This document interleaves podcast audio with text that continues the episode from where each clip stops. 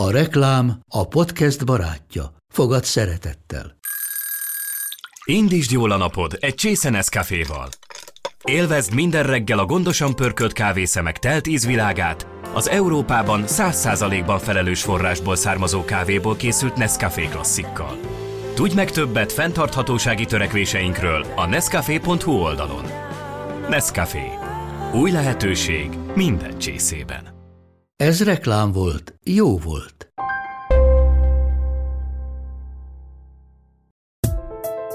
Én idő, veled. Ez itt a Femina Podcast csatornája. Lélektöltő beszélgetések Sós Andreával és vendégeivel.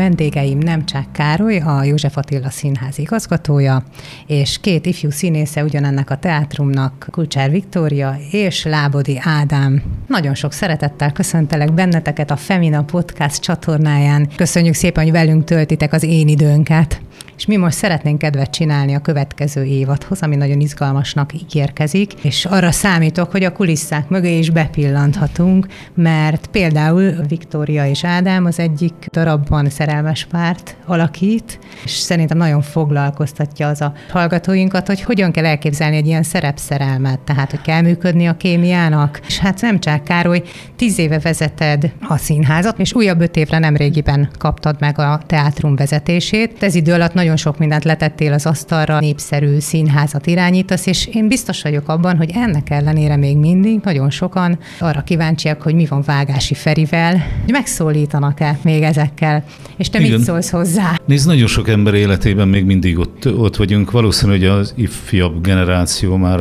kevésbé emlékszik ránk, bár ez sem teljesen igaz, hisz nagyon sok fiatallal találkozom, akik valószínűleg a szülőkből fakadóan nézik a szomszédokat, és hát most már az egész 13 évet meg tudják nézni.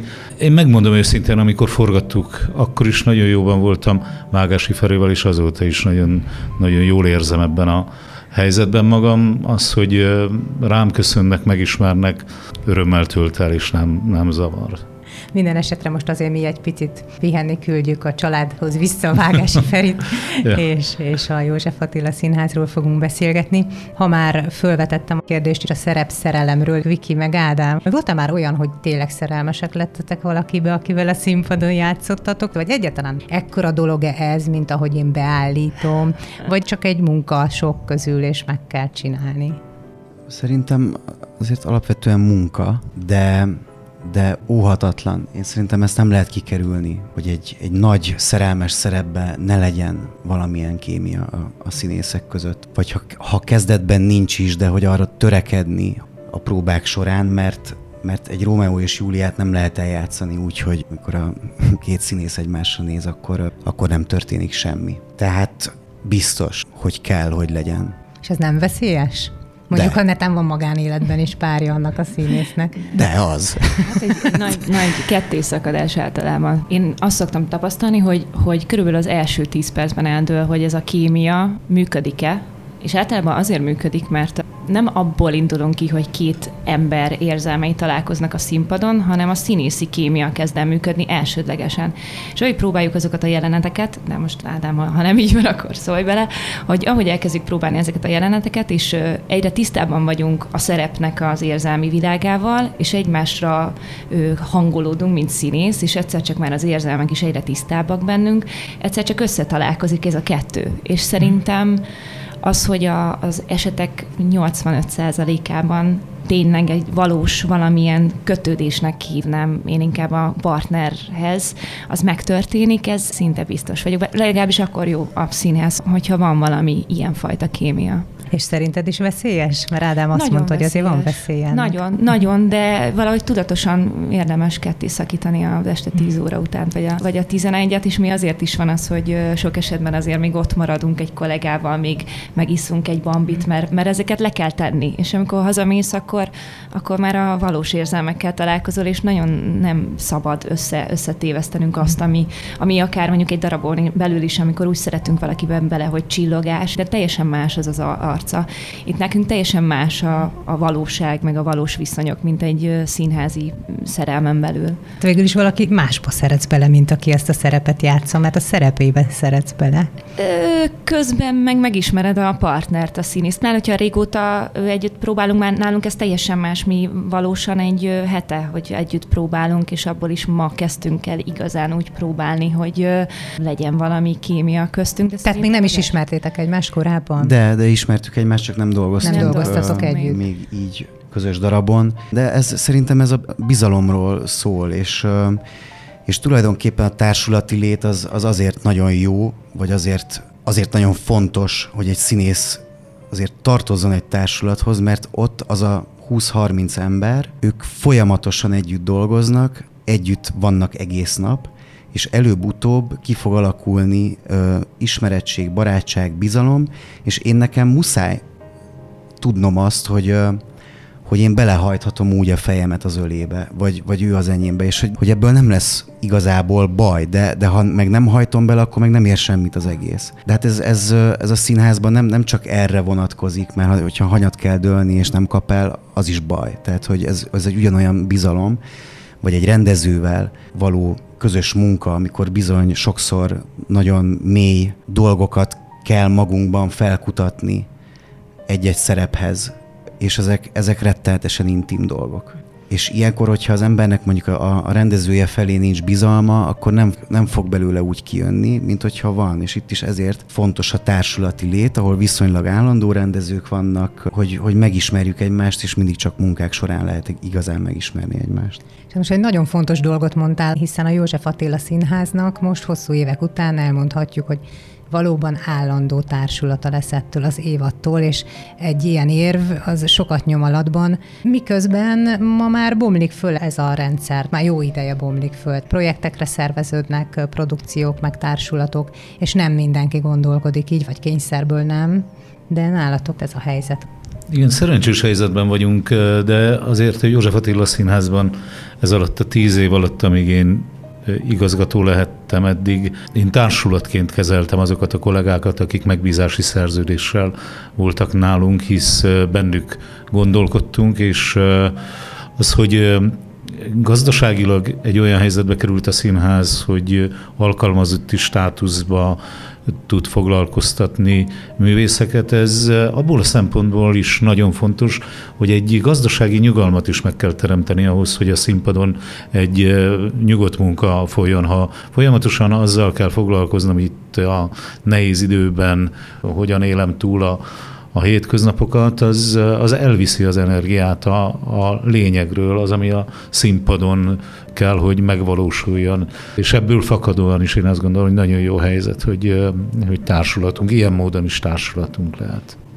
Mi az, amit még fontos elmondani a társulatról? Milyen koncepció alapján szerveződött, vagy végül is mi a változás azon kívül, hogy a papírforma megváltozott most? Gyakorlatilag annyi változás van, hogy nagyon sok, vagy a arányaihoz képest több fiatal szerződött hozzánk, és ők, ők nagyon erőteljes energiákat mozgatnak majd meg a következő évadban, és hát a fiatalitás az mindig nagyon fontos a színház életében, tehát hozzánk szerződött most Lábodi Ádám, Kulcsár Viktória, Lukács Dani közvetlen az egyetemről, Kónya Merlin Renáta, Fekete Gábor, és hát a, a régi társulatunkból nagyon sokan maradtak ebben a, ebben a körben. Jó lenne, ha még több embert le tudnánk szerződtetni, hisz 20 szerződtetett tagunk van, most a gazdasági lehetőségünk ennyit engedett meg. Színház az egész világ. Femina Podcast. Én idő veled, Sós Andreával és vendégeivel.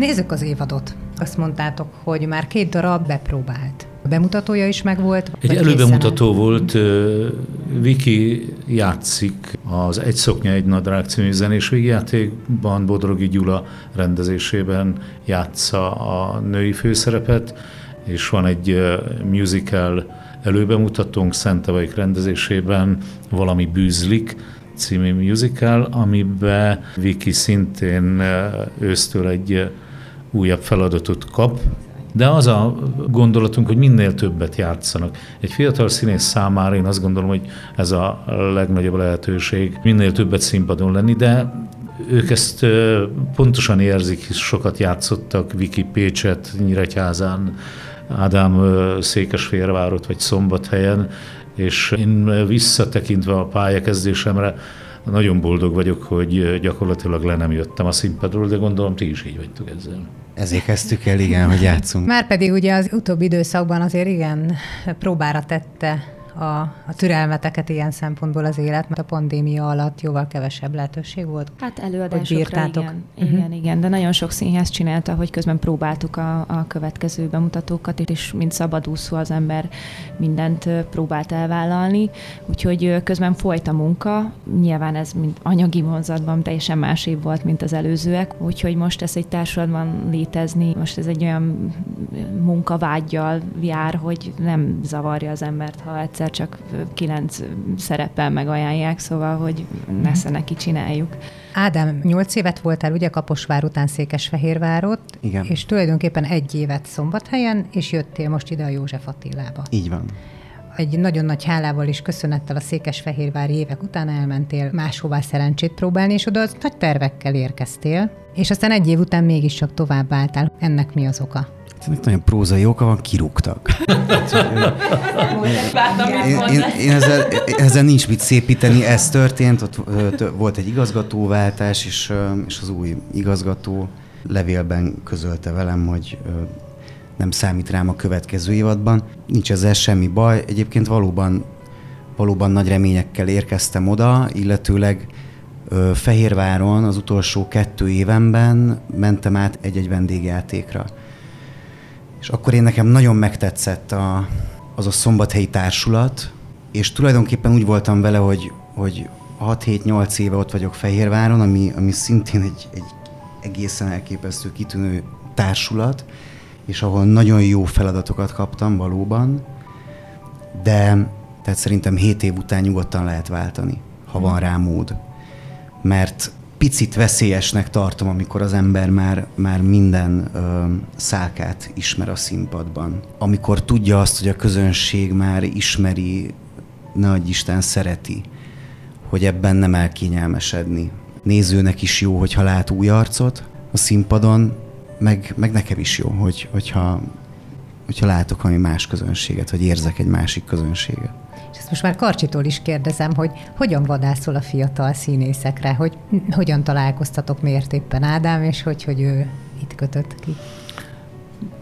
Hála Istennek nagyon izgalmas a mi életünk ebből a szempontból is. Az Ádám személyével kapcsolatosan fontos megemlíteni, hogy ettől az évvattól kezdődően a színházunknak van egy művészeti vezetője is, Hargita Iván személyében. Iván hosszú éveken keresztül dolgozott Székesfehérvárot Ádámmal, és Ádám az ő ő kérésére lett a mi színházunk tagja. Vikivel teljesen véletlenül hozott össze a Sors Nyíregyházán egy főpróba kapcsán, de ilyenkor egy ilyen nagyobb lélegzetű tervnél próbálja föltérképezni az ember a saját társulatát is, hogy mik azok a pontok, ahol hiátust érzel. Tehát, hogy van-e, van-e olyan része a társulatnak, ami az erőviszonyokat illetően nincs betöltve, és azt gondolom, hogy ők, akik most hozzánk szerződtek a József Attila Színházhoz, pont ezeket a réseket töltik be, és így leszünk mi erős társulat, hogy mindenkinek meg lesz a saját saját helye, a saját szerepköre. Viki, most egy próbáról érkeztek, ugye szibériai csárdás, ott a női főszerepet alakítod. Hargita Iván rendezi. Szívesen hallanék erről a szerepről néhány mondatban. Milyen nő alak akit megformálsz. Ez egy, ez egy régi történet, amikor még a, a nőknek teljesen más volt a férfiakkal való viszonyuk, és a férfiaknak a nőkkel való viszonya. Ez egy nagyon nehéz próba folyamat abból a szempontból, nekem már az előző is egy hasonló volt, hogy milyen az, amikor, amikor az egyetlen kitörési lehetősége egy nőnek az, hogyha ha felfigyel rá egy gazdag, egy váró, egy gazdag ember, és ő egy színésznő ráadásul. Az előző szerepemet, amit bepróbáltunk, ő, ő a a karból, ér, az egy szoknya egy nadrágról beszélek, hogy ő a karban volt még. Ez esetben én már most tovább léptem ilyen szempontból, és már egy színésznő vagyok, akit imád a közönség, és ő is imádja a közönséget, és belekerül egy olyan helyzetben, amikor a, a női bájával és a színészi sikereivel, és, és ezt a kettőt összegyúrva kell az életben boldogulnia. És nem csak a maga bőrét kell mentenie, hanem a szerelme bőrét, és egyáltalán ebből az egész kilátástalan háborús helyzetből felhasználni azt, ami a nőiségem legbelsőbb része, az, hogy, hogy feláldozni magam, a testemet is akár, azért, akit szeretek. Úgyhogy ez egy nagyon-nagyon összetett karakter, még most boncolgatjuk, azért is vagyok picit még, még zavarban, mert, mert annyira az elején vagyunk a próba folyamatnak, most kezdünk el olyan pici dolgokkal szöszölni, ami, és ez a mai próbán is szóba került, hogy de hát nekem első olvasatra az volt, és akkor a rendező azt mondja, hogy igen ám, csak nekünk az az érdekes, hogy mi van, hogyha második olvasatra, vagy mi van, hogyha harmadik, és ez az elkövetkezendő időszak az erről fog szólni, hogy a, a 12. verziót, meg azt, amit egyáltalán nem gondolnánk, és azokat a pici, amiben szerintem az Iván egy fantasztikus rendező, hogy azokat a pici adalékokat belerakja, amit mi színészek nem is gondolnánk, vagy hogy történelmi hátteret belerakni, vagy hogy, hogy egyébként itt egy nő nem ülhet jöhetett még így le, vagy hogy, szóval, hogy ezek a nagyon pici apróságok. Meg kell említeni, hogy a, a történet 1900-as évek elején játszódik az első világháború idején, a Csárdás királynő nagyoperett születése idején Budapesten indul a történet, és utána pedig Szibériában folytatódik, és hogy milyen erős a szerelem, hogy ez a főszereplő hölgy még Szibériába is követi az imádott férfit. Tehát itt még egy stílus vagy stíljátékról is beszélhetünk majd, amit Viki kezdett el mondani, hogy hogyan viselkedtek az 1900 éves évek elején a hölgyek. Ma már a tegezés az egy alap dolog, de száz évvel ezelőtt azért teljesen másképp működött, más volt a viszonyunk egymáshoz, és nem csak férfinő kapcsolatra gondolok. Femina Podcast. Én idő, veled.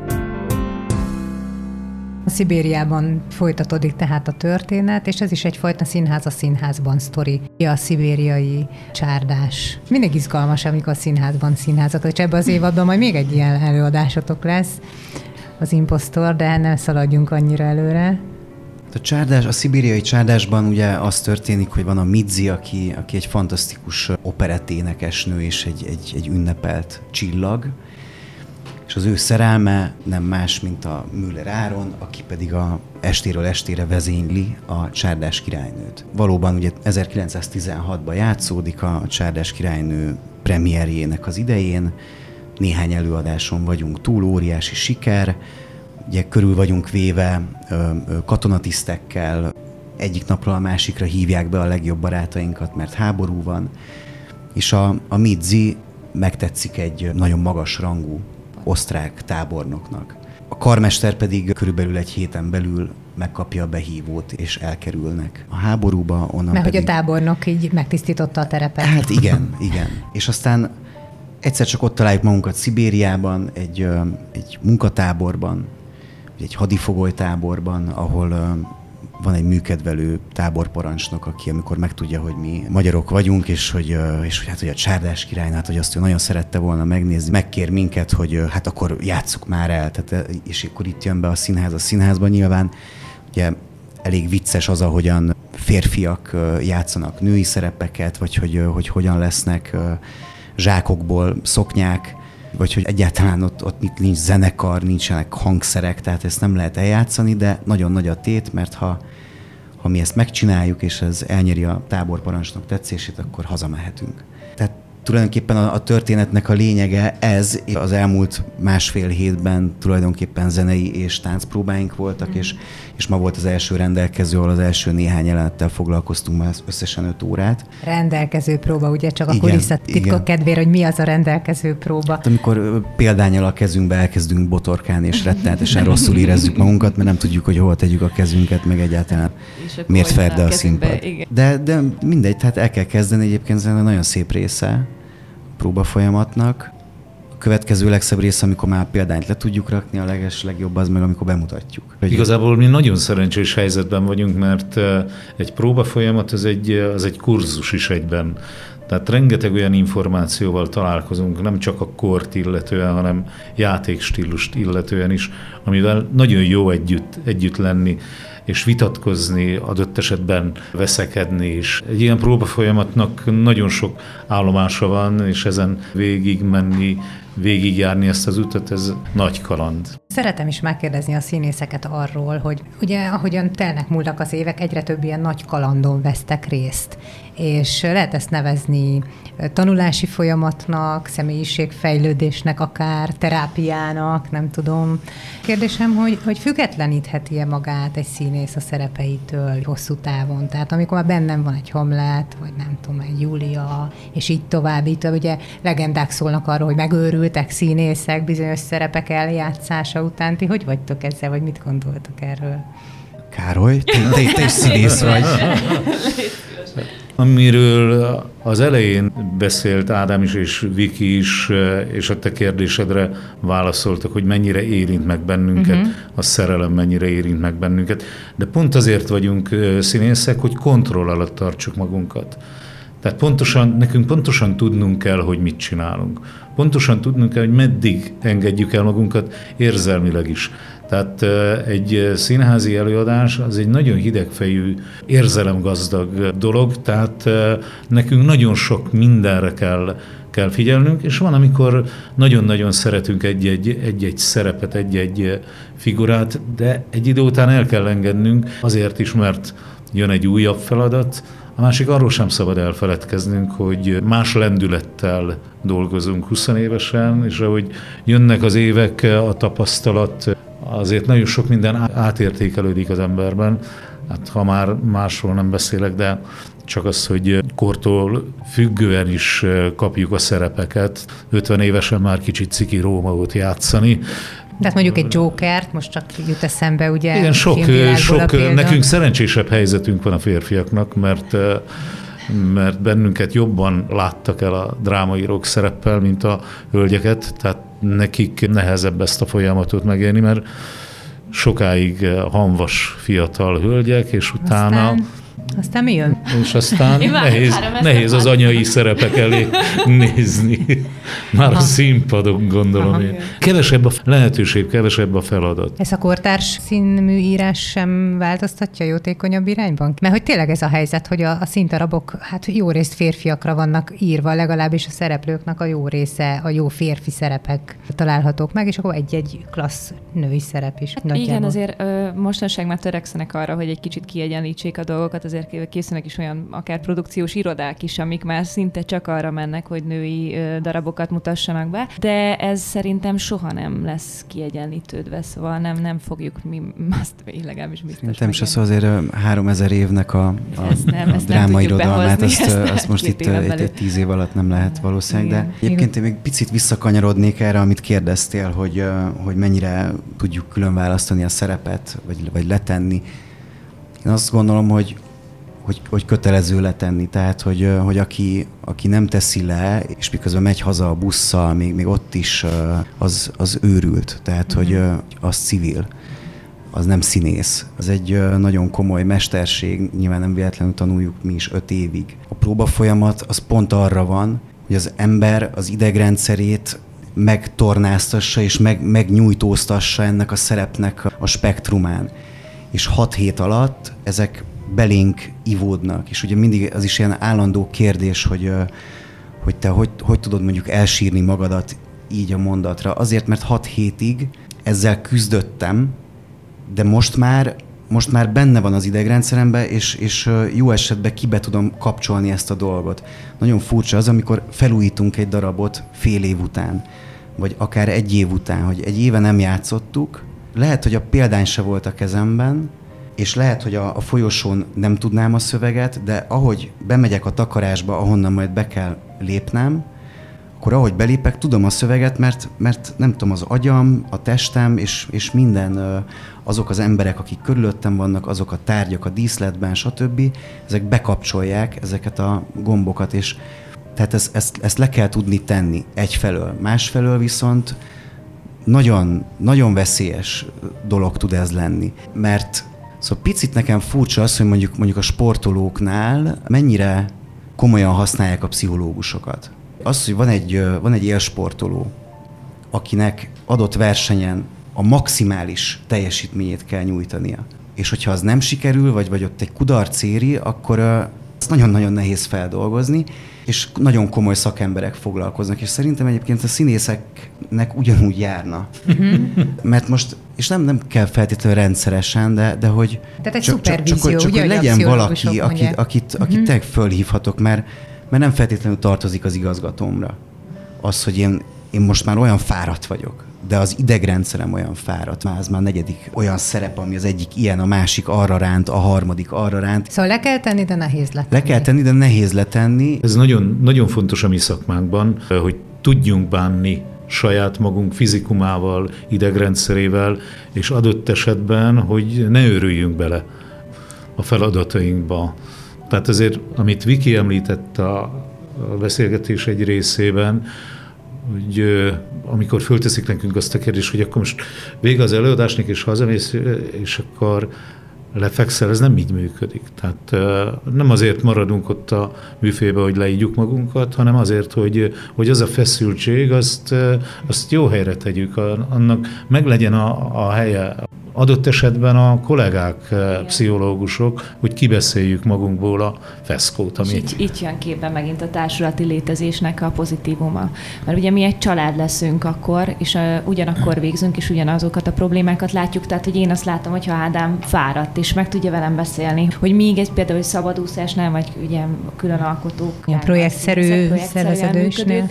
Ott, ott, ott beülsz a kocsiba, és 200 kilométert vezetsz, és hazamész, és nincs kivel ezt megbeszélni. Vagy nem tudsz ott maradni. Nálunk ez a társulati létezés, vagy én legalábbis ebben bízom, mert ugye elég frissek vagyunk még, hogy, hogy ez, ez lesz a második család, akivel ezeket a, ezeket a terheket valahogy le lehet tenni. És az, hogy a szerep, a szerep, mint olyan, hogy nem marad bennünk, az előadások után értem például én azt, hogy, hogy le kell tennünk és kötelező letennünk. Amikor viszont próba folyamat van, és megoldatlan ö, feladatok, azokat egyszerűen nem tudjuk, vagy én legalábbis olyan vagyok, hogy még, még reggel azzal kelek, hogy de arra az lenne a megoldás, meg ott, ha, ha jobb oldalról bejövök, akkor viszont, szóval, hogy, hogy azt a részét, amikor még megoldani akarod a még meg nem oldott feladatok, én legalábbis nem nagyon tudom elengedni. Én reggel is úgy kelek, és a kávém közben is azon gondolkodok, hogy az Ádám hol jöjjön be, vagy hogy akkor én, én hol essek el, vagy nem tudom. Majd szóval... én bejövök ott. Majd, Majd ő eldönti. De, de persze, tehát hogy ez a, ez a próba folyamatra nem vonatkozik, mert ott, ott valóban az ember sokkal inkább magára húzza, inkább arra vonatkozik ez, amikor, amikor elkezdjük játszani. Mindeközben gondolom, hogy a személyiségeteket formája is alakulok általuk, vagy nem? De. Hogy én már voltam sok minden, és ebből egy rétegek jönnek Itt jön ez is ez a, a pszichológia, hogy saját magunk és a, a társulat és saját magunk pszichológusai is vagyunk, hiszen olyan helyzetekkel találkozunk, megírva, ami, amit a saját élményeinkből kell feltölteni ö, igazi érzelmekkel. Ez egy, magunknak is egy terápia sok esetben. Vállalom magam. Femina Podcast. Én idő, veled. Lélektöltő beszélgetések Sós Andreával. Továbbra is a József Attila Színház igazgatójával, Nemcsák Károlyjal és a társulat két fiatal színészével, Kulcsár Viktóriával és Lábodi Ádámmal beszélgetünk a Femina podcastban. Visszatérünk az évadhoz, tehát szeptemberben indul az egy szoknya, egy nadrág, aminek már azért volt előélete a múlt Egy előbemutatója volt, és uh, szerencsénk volt, hogy két alkalommal eljátszhattuk Békés Csabán és Szarvason.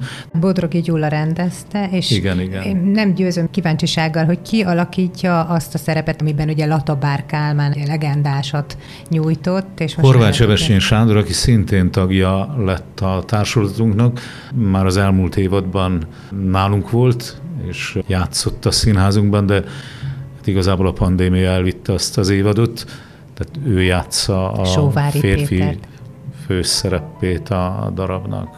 És ugye a valami bűzlikről csak tényleg nagy vonalakban, mert most nincs köztünk ugye olyan szereplő, aki ebben a darabban van. Majd lesz, Igen? lesz a Viki, ja, ő átvesz egy szerepet. A Broadway mutatták be azt hiszem tíz évvel ezelőtt gyakorlatilag a rövid története, a musical születése, Shakespeare korába visz vissza bennünket a történet, kosztümös musicalről beszélünk, és egy vidám történet mindez. Jó maga Shakespeare is megjelenik a darabban, tehát a két musical szerző bizonyára nem voltak olyan tehetséges, mint Shakespeare maga, legalábbis a prózai színházat illetően. És Tehát aztán, egy csinált a szerző története, igen, Szentevajk rendezésében. És így, így aztán a musical felé veszik az utat, és ebben családi örömnek elébe néző kedves kolléginánk nem fogja tudni játszani ezt az előadást, és Kulcsár Viki veszi át az ő Igen. szerepét. Úgyhogy és ugye Feke Pál a fő Feke Pál az egyik főszereplő, Blazsovszki Ákos, Aux Éva, Kulcsár Viki. Szibériai csárdást azt gondolom kiveséztük. Furcsa pár női változat. A leges legjobb az egészben, hogy Fehér Anna meg Pikali Gerda közösen egy színpadon. Igen, hát most visszatérhetünk a beszélgetésünknek azon részére, hogy milyen mostoha helyzetben vannak a hölgyek, ezért is vettük elő a furcsa pár női változatát, igen, és igen. így legalább hat színésznőnek fontos feladatot tudtunk adni. Igazából ezzel a darabban, megmondom őszintén, az volt a színház vezetésének a, a gondolata, hogy mozduljunk ki a színház falain kívülre, és szeretnénk több vidéki városba ezt a, az előadást elvinni. Hargita Iván rendezi Igen. ezt a darabot is. Száll a kakuk fészkére. Megint egy nagyon gyakran játszott darabról van szó, igaz, ami hát filmben is óriási siker volt. Nektek most mi volt a miértetek arra, hogy elővegyétek? Nézd, ha így belegondolok, ez is színházi történet, hisz tele vagyunk őrültekkel a színházban, de visszatérve nagyon izgalmas lehetőség, én azt gondolom mindenki számára, még a legkisebb szöveges szereplő számára is. Hajlamosak vagyunk arra, hogy szövegben mérjük a szerep nagyságát, de azt gondolom, hogy itt pont, pont azzal a helyzettel nézünk szembe, hogy ha szöveg nélkül nem létezünk a színpadon, akkor, akkor nem lesz jó az előadás. Hogy emlékszem, én nagyon régen az első emlékeim egyike a Szálakokuk fészkére Víg színházi előadás, amikor Gálfi László, mint pályakezdő fiatal színész, az egyik szöveg nélküli szereplőt játszotta a darabban, és még mindig előttem van a kép, hogy miket csinált a darabon belül. Tehát ez is igazi társulati darab, amiben nagyobb hangsúly van a férfiakon, hisz ez egy az Elmegye úgy intézetnek a férfi osztálya, de azért a hölgyek is megjelennek majd a színen, sőt az egyik főszereplője a Recsid nővér, aki igen, a kegyetlen főnővér Fehér Anna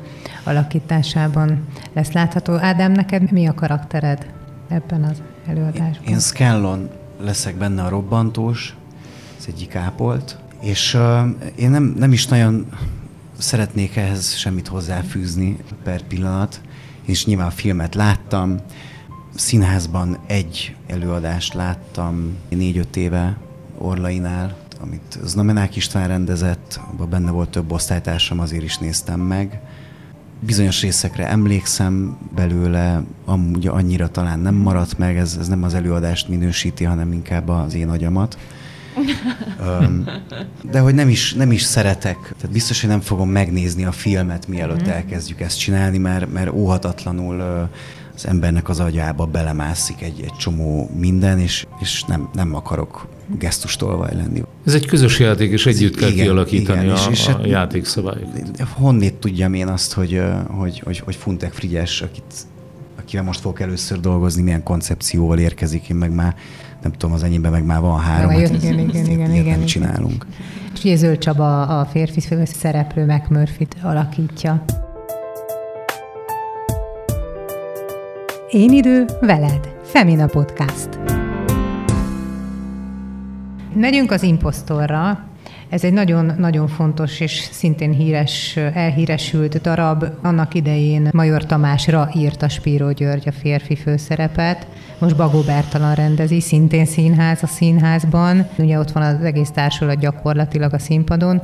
Sőt, azt kell mondanom, hogyha a darabra gondolok, nem a leg, legjobb társulatról beszélünk már a Tehát itt a, a, a, jó, a jó színészeknek is, rossz színészt kell játszani, igaz? Adott esetben hogy... igen, tehát van aki, van, aki nem a top 10-be tartozik a társulati tagok közül. A darab szerint? A darab szerint, így van, tehát tényleg, amit, amit említette, hogy egy jó színésznek meg kell próbálni eljátszani egy, egy rossz színész, de sok érdekes karakterfigura jelenik meg, akik közel vannak a színházhoz, tehát mi is azért találkozunk fenntartókkal, találkozunk olyan emberekkel, akikkel nem szeretnénk találkozni. Mert ugye akik... ez egy ilyen nagyon erősen hatalmi viszonyokat feszegető történet lesz. Igen, ez egy kimondottan a mi mi életünk nem a legfényesebb részéről szól. A létezés az, az, pedig, az pedig mindannyiunk számára fontos, és azt gondolom még a legjobb békeidőkben is, hisz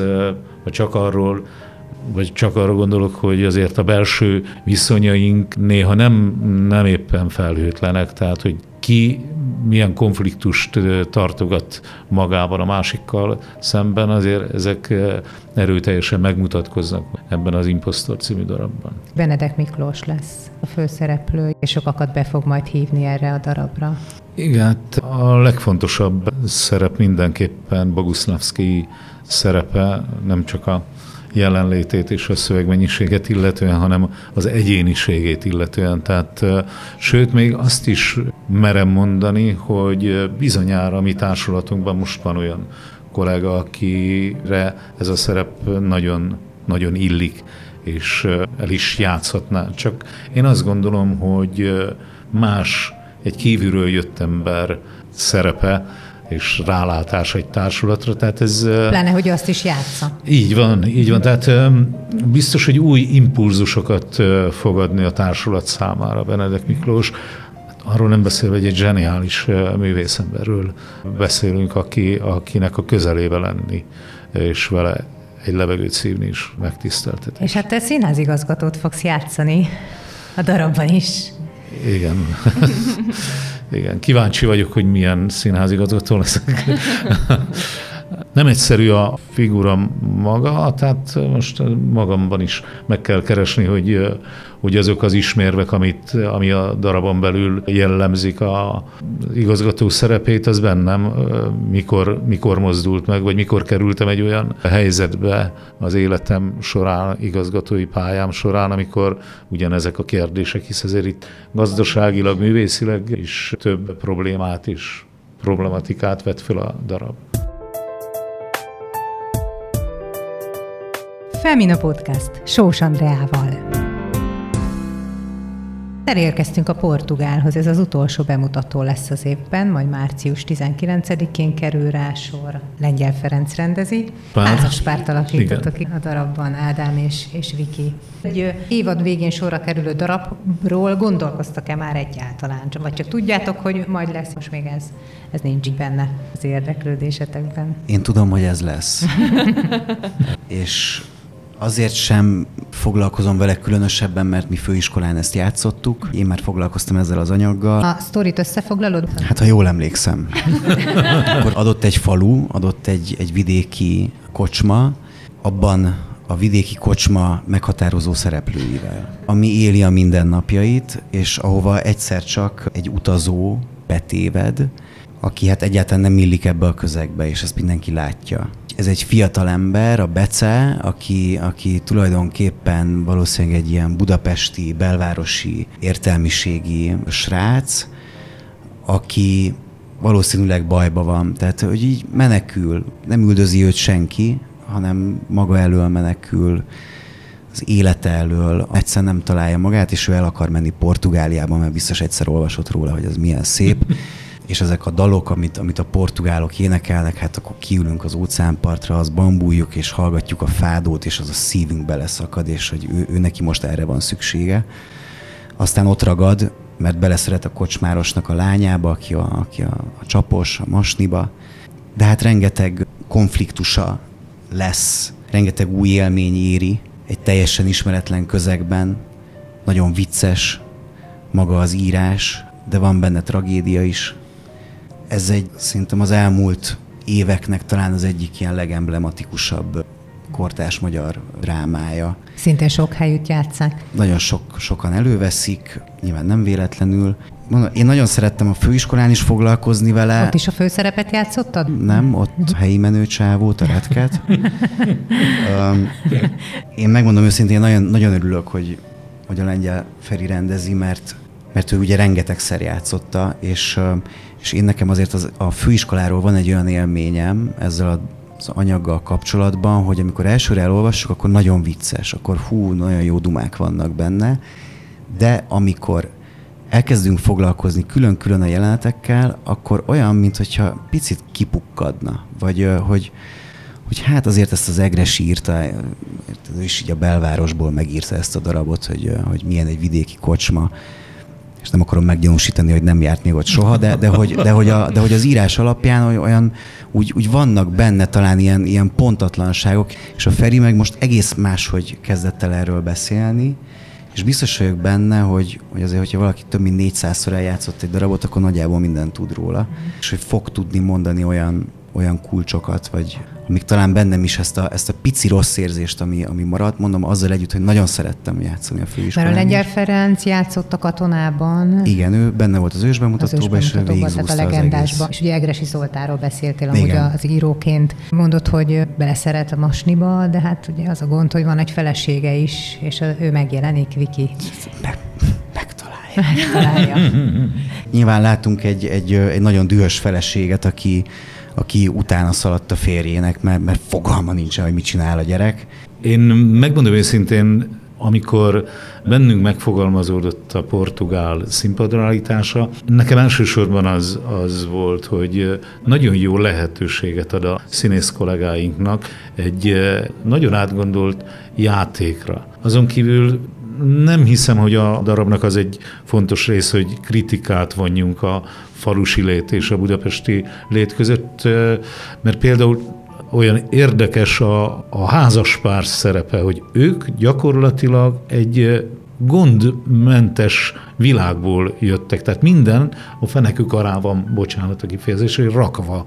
Tehát ők nem küzdöttek meg semmiért, tehát BMW-vel érkezik a, a feleség, a srác gyakorlatilag egy jó egzisztenciális körülmények között él, és hogy ettől is be lehet sokalni. Be lehet sokalni attól, hogy, hogy minden ott van körülöttünk, minden, minden a, a kezünk ügyében van, és ezzel sem tudunk mit kezdeni. Nem, hogy... Korrekt. hogy Igen. Valószínűleg ahogyan, ahogyan a, a pesti gyerek furcsán néz először a, a, a falusi kocsma törzs közönségére, ugyanolyan furcsán néznek ő rá is és nagyon jó, hogy ott marad, és nem egy délutánt maradott, hanem tulajdonképpen hetekre ott ragad a bece, és elkezd ez a, ez a két közeg összemosódni. Közben, hogy mindenkiben van egy vágy valamit elérni, valamiért, hisz a, ebben a közösségben is van egy házaspár, ahol a, a férj valamikor Budapesten taxizott, azután vágyakozik újra. Tehát ez az elvágyódásnak is a... Igen, picit, picit azt Csehovi gondolom. Közben meg darabja. próbálunk egy állandóságot is az életünkbe, hisz a, visszarendeződik a darab végén a kapcsolat, de hogy meg kell élni, néha ki kell, ki kell szakadnunk a, a saját komfortzónánkból. És talán ezért is kell néha elmenni egy másik színházba, elszerződni, hogy egy picit magunkat is meg, megfürdessük, új kihívások elé nézzünk, és hát remélem, hogy mindannyiunk számára ez az éve egy komoly kihívás lesz, és jó feladatok lesznek mindannyiunk számára. Igen, mert hogy így nagyjából a sor végére is értünk, a mesedarabot nem említettük, az ágacskát, ami még bemutatásra vár a Quintus Konrád rendezésében. Viki ott megint egy komoly feladatot Mi kapott. A maga a, az ágacska. ágacska. Igen. is főszereplő, ilyen, akinek a végigkövethetjük a, a magára találását lényegében. Egyébként egy nagyon komoly szerep, bár gyerek előadásokban ilyenekről nem szoktunk beszélni, de szerintem egy nagyon szép történet is. Igen, a gyerek előadásokra ugyanúgy készülünk, mint egy felnőtt előadásra, sőt azt gondolom, hogy még nagyobb empátiával kell játszani, hisz az ő reakciójuk folyamatosan ott lesz, és őszinte reakciót fognak a művészek kapni minden pillanatban. A végére nagyon kevés időnk maradt, de nem szeretnék anélkül elmenni, hogy egy picit mögére nézzünk a színészi életeknek. Van egy-két információ a birtokomban Ádámnak a zenészi mi voltjáról, meg arról például, hogy Viki nem régiben férhez ment.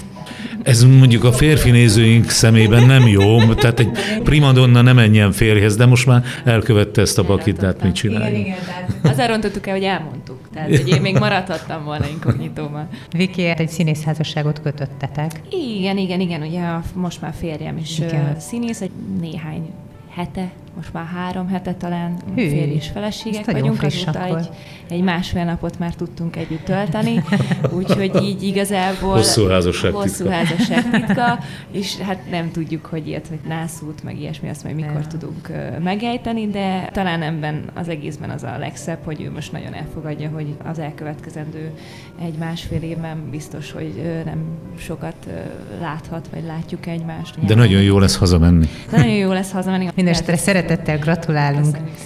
És nem tudom, hogy a színészházasságok mellett tennétek el a voksotokat, vagy inkább civil, ugye úgymond civil, ahogy nevezni szoktátok, páratok legyen. Vikiről tudjuk, hogy ő Igen, inkább a színész. eldől, de, de attól függetlenül a, nekem eddig csak civilek voltak, szóval, hogy ez nekem az első kísérleti alanyom volt, és bejött, szóval nem tudom, hogy ti ezzel hogy vagytok, de... Hát hogy vagytok ezzel? Nekem egy színésznő a párom ha. jelenleg, úgyhogy én, én, most, én most éppen így vagyok ja. vele. Korcsi? Róla mindent lehet tudni, úgyhogy én inkább nem nyilatkozok. Rendben. Akkor zenekar, Ádám. Igen, van egy zenekarunk, ami még a főiskolán alakult, ez a Bánfalvi Eszter Kvártet, vagy röviden Bekvárt. Most már a 11. éve próbálunk koncertezni és új dalokat írni. Van eddig egy nagy lemezünk van, van néhány klippünk. És te milyen, milyen hangszeren? Én énekelek te vagy az ebben, énekes. A, ebben a zenekarban. Dobosként kezdtem benne, de nem, nem tudok. Tehát, hogy ezt, ezt, ezt be kellett fejezni. Tehát volt egy rész, amikor, amikor azt mondtuk, hogy ha még szeretnénk, hogyha bármilyen sikert elérni, akkor ezt én nekem onnan ki kell jönni dobok mögül, és kellett szereznünk dobost, aki van, és nagyon jó, és hát uh, iszonyatos minőséget adott egyébként a zenénkhez. Úgy szoktuk uh, apostrofálni, hogy csajozós rockot játszunk, nagyon keveset tudtunk koncertezni, mi is nyilván az elmúlt időszakban, most legutoljára az Ördöghatanon voltunk. A következő koncertünk az nem is tudom, hogy mikor lesz. Sajnos tavaly lett volna a tíz éves jubileumi koncertünk, amire kaptunk egy rakat pénzt, és, és nem, nem tudtuk. Készültünk, hogy most akkor lesz tűzvíz, repülő, minden de nem tudom, már a harmadik új dátumot kellett lemondani, tehát én most nem tudom, hogy ezzel mi lesz. Van sok új dalunk, amiket tavaly nyáron írtunk, minden évben próbálunk táborozni, mert év, évközben viszonylag keveset tudunk próbálni, vagy ilyen projekt jellegűen tudunk összejönni, hogy amikor van egy koncert, akkor előtte mindenképp próbálunk, valamikor éjszaka, de nyáron próbálunk legalább egy hetet intenzívebben eltölteni úgyhogy kéne megint lemezt fölvennünk, stb. stb. De hát ez tulajdonképpen egy hobbi zenekar, csak a hobbi zenekar az olyan rosszul hangzik, mm. mert, mert az, az olyan, mintha a minősége is olyan rossz lenne. Tehát szerintem ez jóval több egy hobbi zenekarnál, de, de nem, nem tud ez nekünk életformánk lenni, vagy mindenki színész benne nagyjából, vagy 90 ban és képtelenség összeegyeztetni. De nagyon szeretjük, egy jó ideig nagyon sok barátunk, ugye kezdő zenekaroknak mindig csak barátaik jönnek, meg a szüleik, de most már rengeteg nézőnk vagy hallgatónk van, akiket már nem tudom, hogy kicsodák. Ők már miattunk jönnek, vagy a zene miatt. Köszönöm szépen. Karcsit, neked mi az, ami a színház mellett előtérben van az életedben? Nekem mindig a foci, de tehát ez rendszeres, rendszeres a mozgás az életemben. Tehát én most igazából büszkélkedni szeretnék a szülőfalumban segítségemmel és kezdeményezésemre egy templomot építettünk, nekünk még nem volt, egy kicsi faluban születtem Borsod megyében, és már elkészült, fölépült a, a templom, és felszentelés az valószínű, hogy szeptemberben megtörténik. Minden tiszteletünk, köszönöm szépen Köszönjük a beszélgetést szépen. is nektek, köszönöm, hogy itt jártatok nálunk. Köszönjük. A Femina Podcast adásában a József Attila Színház igazgatója Nemcsák Károly és fiatal színészei Kulcsár Viktória és Lábodi Ádám voltak a vendégeim. Ez volt már a Femina Podcast. Legközelebb is várunk. A műsor a Béton partnere.